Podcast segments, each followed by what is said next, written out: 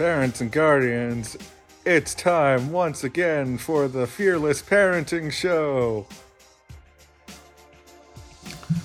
Well, well, well, welcome to another episode of Fearlessly Parenting. The word for this episode is obedient. But before I jump into the two points I have for you today, I want to mention something. You, as the parent, mom, dad, guardians, you are the chief role model for your children and your teens. As parents and guardians, we need to be a living example of upholding God's law. And God's law is not something we ought to have a do as I say, not as I do attitude, because your kids and teens are always watching and listening to what you have to say.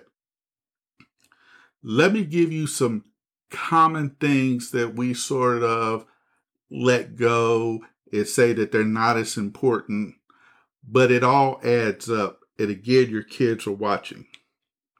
And I'm not going to read the whole Ten Commandments, but I just pulled out a few that I wanted to discuss here. Like the commandment saying that you shall not covet.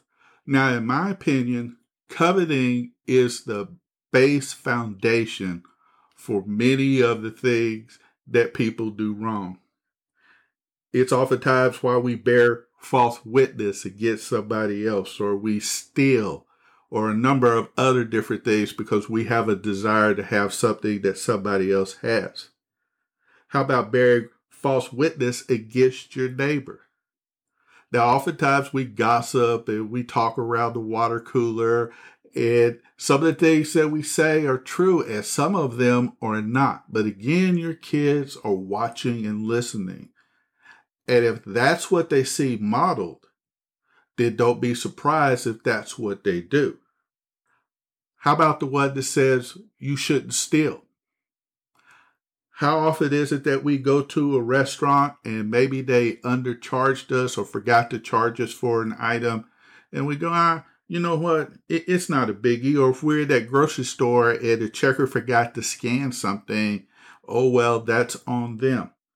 It's not a biggie. Actually, it is.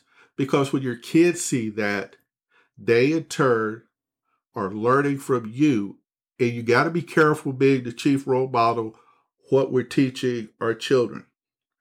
I remember back when my kids were very young we were at a grocery store and there were several items that they forgot to scan. Now, money was tight for us back at that time, so I would check the bill to make sure that I wasn't overcharged. And I happened to notice that there were several items they didn't charge us for. So I loaded the kids up. We went back to the grocery store. I went to the manager and in front of my kids, because yes, I was being intentional about this. This was to be a lesson for them. I showed him the bill and paid for the items that the checker didn't scan. Let me tell you, it paid dividends years later. My son, he's autistic. I talked to you about Rusty before. He's 23 years old. But I remember him coming home one night and saying, you know, Daddy, uh, they didn't charge me right. So I went back up to the store and I had them accept my money so that I adequately paid for the service that I got. Let me tell you, nothing made this daddy more prouder than to see his son years after he has learned this lesson put it into action. And so that's why it's so important. Now you may say, well, Stan, just a few cans in a grocery store. But it's those small things those small lessons that we teach our children, they're like seeds and they will bear fruit. And in being obedient and being that chief role model, you have a hope. You're doing the things that the Lord wants you to do, and that hope will grow inside your child. And it's not just God's law that we have to model, it's also our old laws as well. Again, kids see and hear what you do. I remember one time my wife, uh, she ran a yellow light. Now, my kids thought it was very, very serious, so they came and they told me, hey, daddy, mommy ran a, a red light. And I said, okay, all right. And I told her, we talked about it. And she says, you know what? They're really watching what's going on. And I say, yes, they are. You know, because they're telling on you. And she goes, well, they tell on you too. So again, our kids are watching. It's hard to hold them accountable when we don't hold ourselves accountable. Your kids and teens will label this hypocrisy and use it as a rationale to do a little rule bending themselves.